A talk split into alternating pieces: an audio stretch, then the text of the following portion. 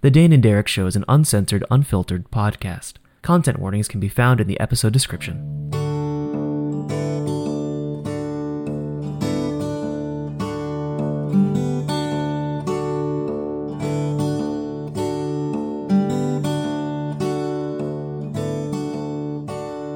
Hello, everybody, and welcome back to the Dane and Derek Show, a uh, weekly podcast where two nerdy friends keep in touch and shoot the shit. My name is Derek Aiello, a writer, director, and uh, uh, avid tabletop RPG player. And with me, as always, is my good friend Dane Fogdall. Hey, uh, I'm Dane. I'm a writer and creator and lover of tabletop RPGs. Yeah. So, Dane, uh, this icebreaker is going to inform the topic. So I'll Mhm. just get right to it. Calvin or Hobbes? Hobbs, easy. Oh man, yeah, I was gonna say Hobbes as well. Okay, cool. We're both Hobbes. Yeah. Mhm. Okay, great. Yep. Okay, moving on. He's a, Uh, he's a, he's a sentient tiger with like a wicked sense of humor. I- I, Yeah, don't, I don't know how do you yeah, how do you exactly. beat that? That's so you, cool. you really can't. I mean, sure, Calvin's got a great shirt, but Hobbes is a sentient tiger who is not Tigger. Uh, both Yeah. are great. I mean, let's be real. A sentient tiger that can that either has a sense of humor or can bounce real high. Both are great. Um, Yeah, let's. I mean, a sapient tiger. Period. Just tiger Yeah. person. I'm in. Like, Yeah. just I'm in. um, one of my very first t- uh D and D characters was a were tiger. Actually, oh yeah, yeah, yeah. Where tiger, Were tiger monk? monk. Yeah. yeah, yeah, yeah, yeah.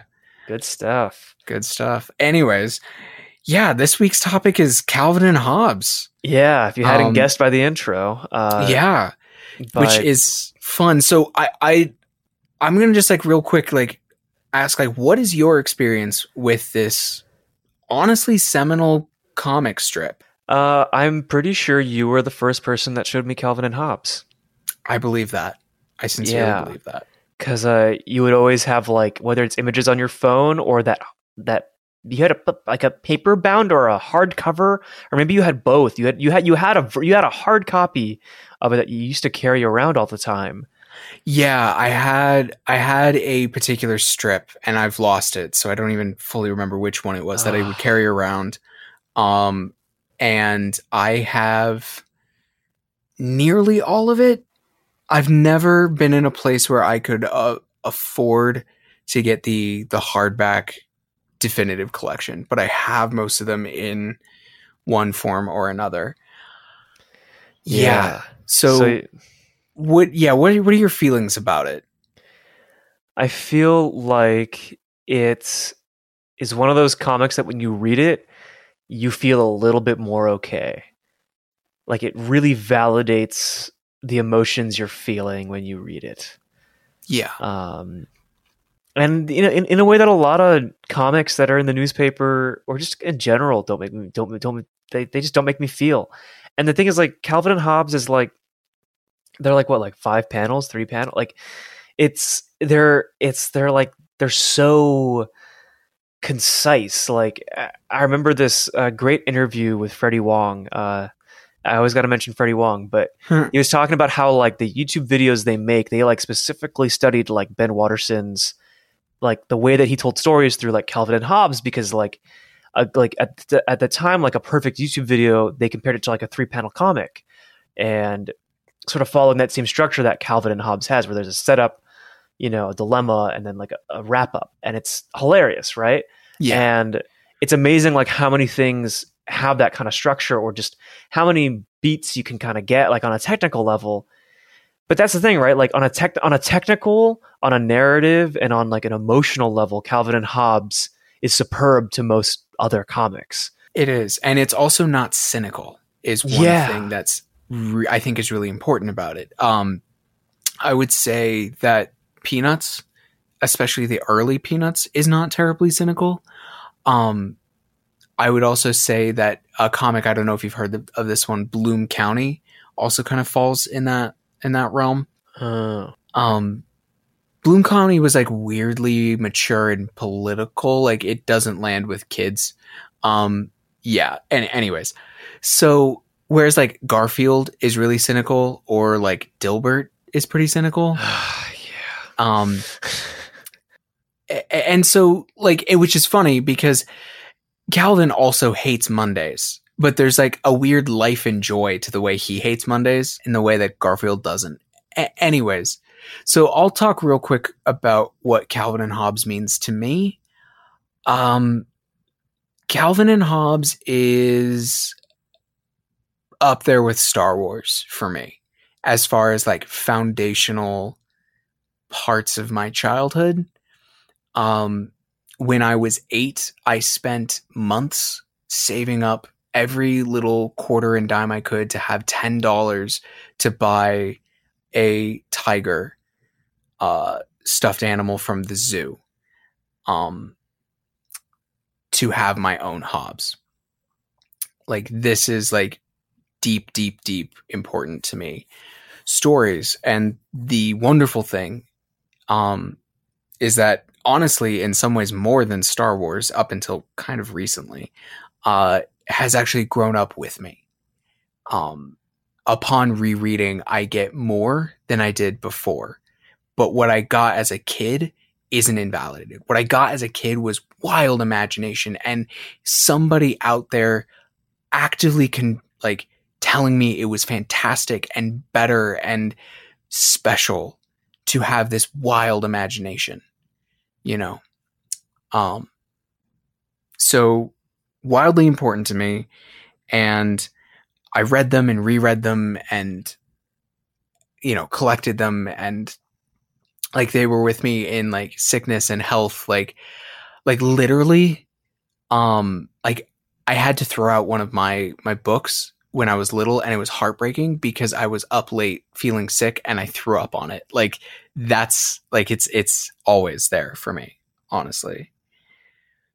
So yeah and and there are reasons for for all of this um and I think there's a big one big reason that I think may end up being like kind of what we end up talking about most in this episode. Um, Calvin and Hobbes is aggressively, distinctly art. Yeah. Like Bill Watterson made Calvin and Hobbes art, like capital A art in a way that most comic strips don't. And honestly, in a way most things today don't. And I think, uh, especially in pop culture, and I think that's incredible. Um, and you know, like we can, we'll get into that in just like just a second, but like that fact alone, I think makes it magical, right? Like the peanuts sell insurance, right? Like yeah. MetLife does peanuts. There are peanuts movies and specials. I actually really love the specials, so I don't really want to rag on them. But like I couldn't go get an official licensed Hobbes TM doll. Right. Like I couldn't do that. Nobody can do that. That doesn't exist. Um basically the only thing that exists are are the books, the collections. Um uh, I looked it up beforehand and let me see if I, I can um yes. So like there are here's here's a here's a basic list of the legitimate Calvin and Hobbes merchandise. Um two 16 month calendars of 1988 to 89 and 1989 to 90 a t-shirt from the smithsonian exhibit. Um, a textbook of teaching with calvin and hobbes. Um, and a series a series of a series of us postal stamps and then it has they have appeared in various academic works and great american comics 100 years of cartoon art that's it which is so wild and if you go to wikipedia you can see that list and apparently the estimated price of of licensing revenue foregone by bill watterson is 300 to 400 million dollars Oh my goodness. Yes. And he gave this up. He passed on this because he felt like it would cheapen his artwork. Um, That's some integrity.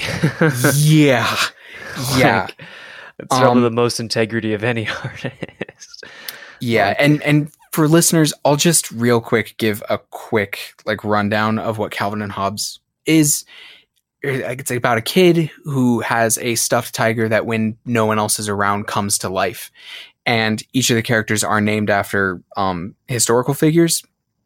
Uh, so Hobbes is named for Thomas Hobbes, who's best known for his weighty uh, treatise of uh, Leviathan, I believe, and Calvin is for John Calvin, um, who was a Protestant theologian. Um, and so basically, the thing is that he's this strip is about the joys of childhood, but also the characters represent philosophy. And the strips can oscillate from like, you know, the him playing like kids games to them having discussions about like literally about death sometimes to a lot of the comics of course are those standard like 3 to 5 panel like just, you know, little like little boxes. Um but also his Sunday uh his Sunday strips like Bill Watterson literally pushed the boundaries of what those could be. Like he would do like panelless um Yeah. panelist ones. He'd do these like crazy Sunday strips that were kind of like you could like frame basically. And so the the the strip ran from 1985 to 1995 and one of the crazy things is in the same vein we've talked about this before with like you know cowboy bebop for example of like things that ended like mm-hmm. right when they should have this is another one of them it ran for 10 years and then it was done. The Peanuts ran from like the 40s to the 90s, basically. You know, most comic strips don't end. They end when their creators retire or like more often when they die, and sometimes they're picked up by their kids. Watterson had the most popular comic, period, in America at the time and he just walked away because he said he was done. He had done everything he wanted to do with the sh- with the comic. Um and during the during that whole process he like he fought for for having creative control. Basically the way the comics industry works you you aren't you wouldn't fully be in control um of your your IP so he legally fought everyone and because the strip was so good he could renegotiate the contract because the option was to not have it in the paper and that was literally a problem for papers um, right. and so yeah he ended the strip he took sabbaticals it was his art. It is his art. And nobody can take that away from him. It is it stands on its own because he forced it to. And in a, in a medium that is so often considered cheap and disposable and worthless. So i don't know. What do you think of that? Like as as like an artist yourself um I mean, I going think it's up- really yeah yeah. yeah, it's you really go admirable. It's really admirable to uh to you know to draw your line in the sand and to know I think I think the like I don't know, like it's I think it's it's it's more complex than like oh yeah, Bill Watterson didn't sell out, right? Like I think it's I think it's more complex than just that, right? Like I don't think it was just a matter of selling out versus keeping it independent. It was there was a bigger philosophy as to why, you know, and it's like that to me just having that much integrity to stand by the work you've made is like that's pretty incredible. It's pretty hard cuz like I'm sure he took a lot of criticism in his time. I'm sure he you know got told off by a lot of people for turning down this stuff, but it's just like Yeah. Would you like to hear the list of people he never returned the calls for for making films based on Calvin and Hobbes? sure. Including Jim Henson, George Lucas, and Steven Spielberg. None were returned. uh, yeah, see that's like that's insane, right? Like Right. it's you know, but at the same time like is it? Like you know, and I think that that's like so interesting, right? Because like he pushed the medium, he pushed the storytelling, and he ended it on his own accord and like I think that that's a valuable lesson to you know to remember like like not everyone's going to have a Calvin and Hobbes but everybody can learn from the fact that as an artist you have to know when it's time to end something or when you should or shouldn't do something like i don't know like uh, it's an awful example but like our podcast we don't run ads on it Mm-mm. because that would jeopardize the integrity of what this podcast exists to do right Right. Honestly, it'd feel a little weird. It would, yeah. It would feel very weird, and it would just wouldn't be genuine to why we want to why we do this and to why people listen to this podcast.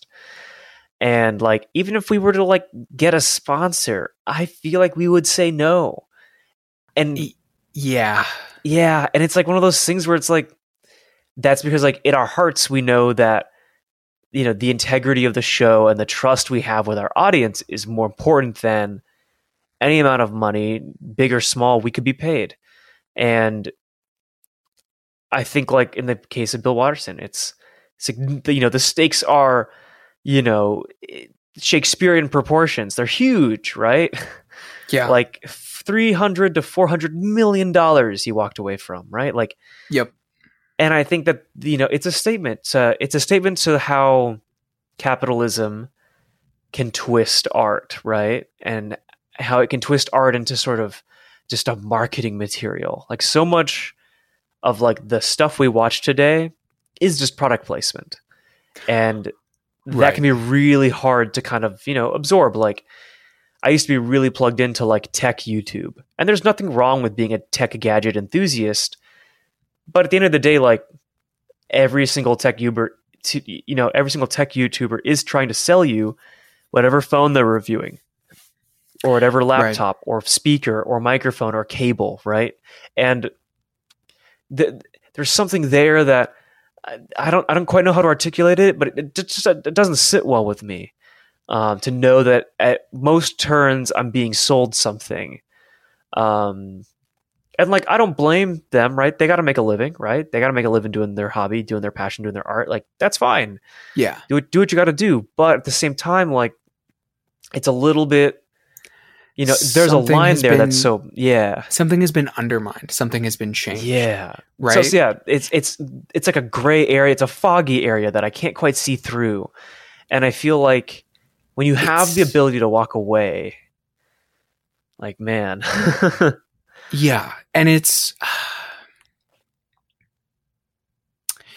it's definitely a thing of like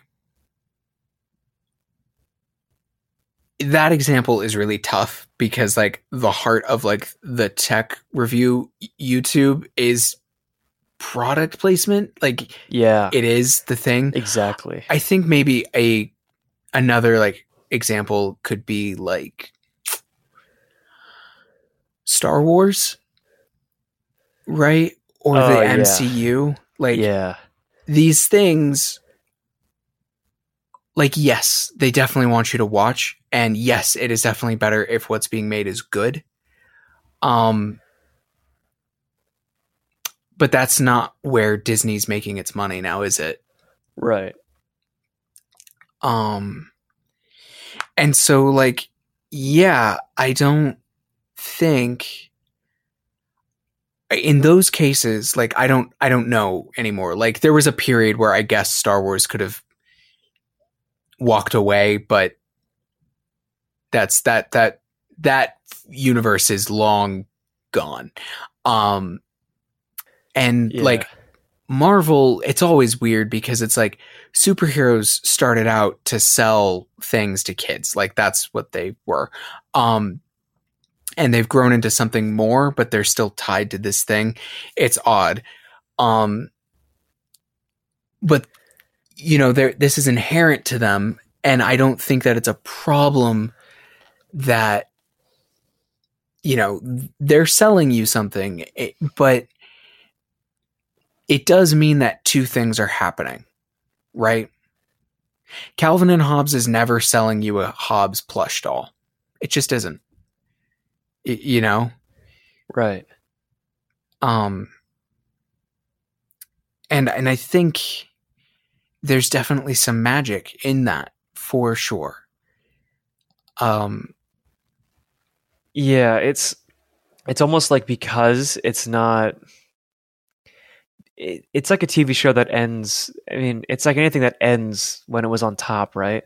mhm. Like uh like it's it's like you're never because it's not so prevalent every day or like just being shoved at you in like an ad or in a store where it's a dime a dozen it feels so much more valuable and important because Yeah. it only really exists in these very limited forms like you know it's it's it's like the equivalent of listening to like Beethoven back in the like you know whenever Beethoven was composing right like Mhm.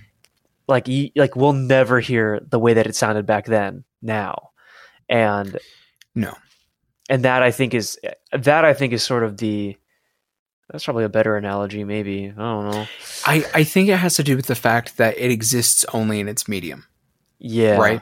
yeah. Like you can't go anywhere and not see Iron Man, right? yeah. But you will go weeks, months without seeing Calvin and Hobbes. You mm-hmm. will go weeks, months not seeing something from Cowboy Bebop, or you have to seek it out as it is, right? yeah It does not exist in merchandise. Your enjoyment of it only exists in the interaction between the art and the person cons- like interacting with the art, right? right And I think it's wild that he managed that in a medium that does not support that, right? yeah Like comics in the newspaper do not support that. right Um, you know, I don't really think Hollywood big budget film supports that. I don't think almost any v- video games that you know, uh big budget video games don't support that. Like you know, he took what most people would consider a low art and made it fine art. Like yeah a painting is a painting. You know, you see a Van Gogh, it's just a Van Gogh. Like, yeah you know, it's not and I think that's that's kind of what's spectacular about it. yeah And I mean, like, I could go on for ages and ages about why I love it so much. Like, I would wager that, you know, you and I sometimes talk about the fact that often what I do in my writing is have characters just sort of have conversations about things. And especially it kind of like will lend itself towards like philosophy and, and this sorts of stuff. And well, I wonder where I got that from because that's what Calvin and Hobbes is. You know, the core Yeah. of the comic is Calvin and Hobbes talking right you know and so yeah i i think it's really beautiful and i think anyone who's listening who hasn't spent any time with these comics i say you should. I would encourage you to spend a little more time with them if you get the chance. Uh not that that's super easy. Um you'll have to get a book. Um Yeah. Um, I was just like, you know, I was just like looking around my room at like sort of all the posters I have up of things that I love, and I was like thinking like like what's something else that did what Bill Watterson did in a way, and um, Bastion from Supergiant Games. Yeah that's pretty fair. And Transistor as well. Like there's something about like the fi the finite it of its of his of his uh, um the fact that it exists pretty much as just a video game. And that like what you know, and that like even though like yeah, sure there might be some like posters or like limited things, but like Supergiant Games like controls all of that and they hold it to that standard. Maybe it's the standard, right? It's like it's like Bill Watterson held his art to his standard and no one else's. Right. And I and I think it his standard was just quite honestly so extreme. Yeah, yeah. With it was so extreme with like like one thing like we both love the Supergiant games. Um and Hades of all of them is much more popular than the last few. Um, yeah. Like but the thing is they're not the thing about Bill Watterson is that Calvin and Hobbes is the Star Wars of com- of like Saturday morning, Sunday morning newspaper comics. But he didn't do the George Lucas thing and then do a million action figures, right? Exactly, yeah. Or a prequel. Yeah, no, like that's that's the thing. Is it is that not only did he hold himself to this standard that lots of other artists do, honestly, or close, or to their own varied standard. He did it when the, like you said, the the stakes behind it, the the temptation was as great as it possibly could have been. You know. Yeah. Yeah. And so I, mean... I, I think it stands out and I think it like I think it's a good reminder, right? Like I think it's a good reminder to remember that you when you make something, it is yours and what happens with it should be your decision. And that yeah there is a lot of value in a work as it is, you know. Yeah. 100%. Hmm. Yeah. But we are at time. We are. Man. Like all good things, so must this episode end. yes. Yes, it should. It's gotta. Um, it's gotta, yeah. Well, folks, uh, you can see what movies I'm watching on Letterboxd at Derek Aiello. And Dane, uh, I hope at this point your Substacks uh, sending stuff, but uh, I'm, you know, where can we find you and your work? Um, you can find me at danewrites.com. There's uh, links to my writing through the Substack. I if, if I haven't done it by now, I'm in trouble. Um, I'm, something's happened where I'm really behind in life.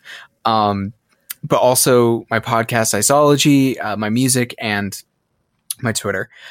Um, yeah. Well, this I really enjoyed this episode. It got way more like intense and serious. It did. It really did. expected, but like I feel like wholesome about it. I don't know if you yeah, feel that well, way. No, like you said, it's a really good reminder of just like the integrity that we hold ourselves to with the things we create and how we do have the power to it's a good reminder that we do have the power to do what, what we will with our art which you know going back to your substack pitch idea you're about to embark on your very own like you know what however frequent thing like writing thing like a like a calvin and hobbes yeah, kind of. That's kinda, pretty yeah. exciting. It's all kind of coming full circle.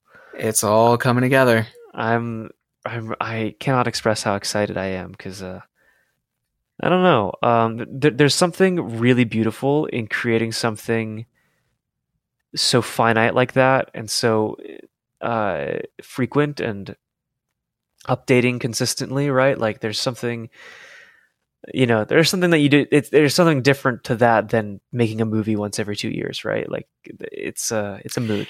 Yeah it definitely is. Yeah.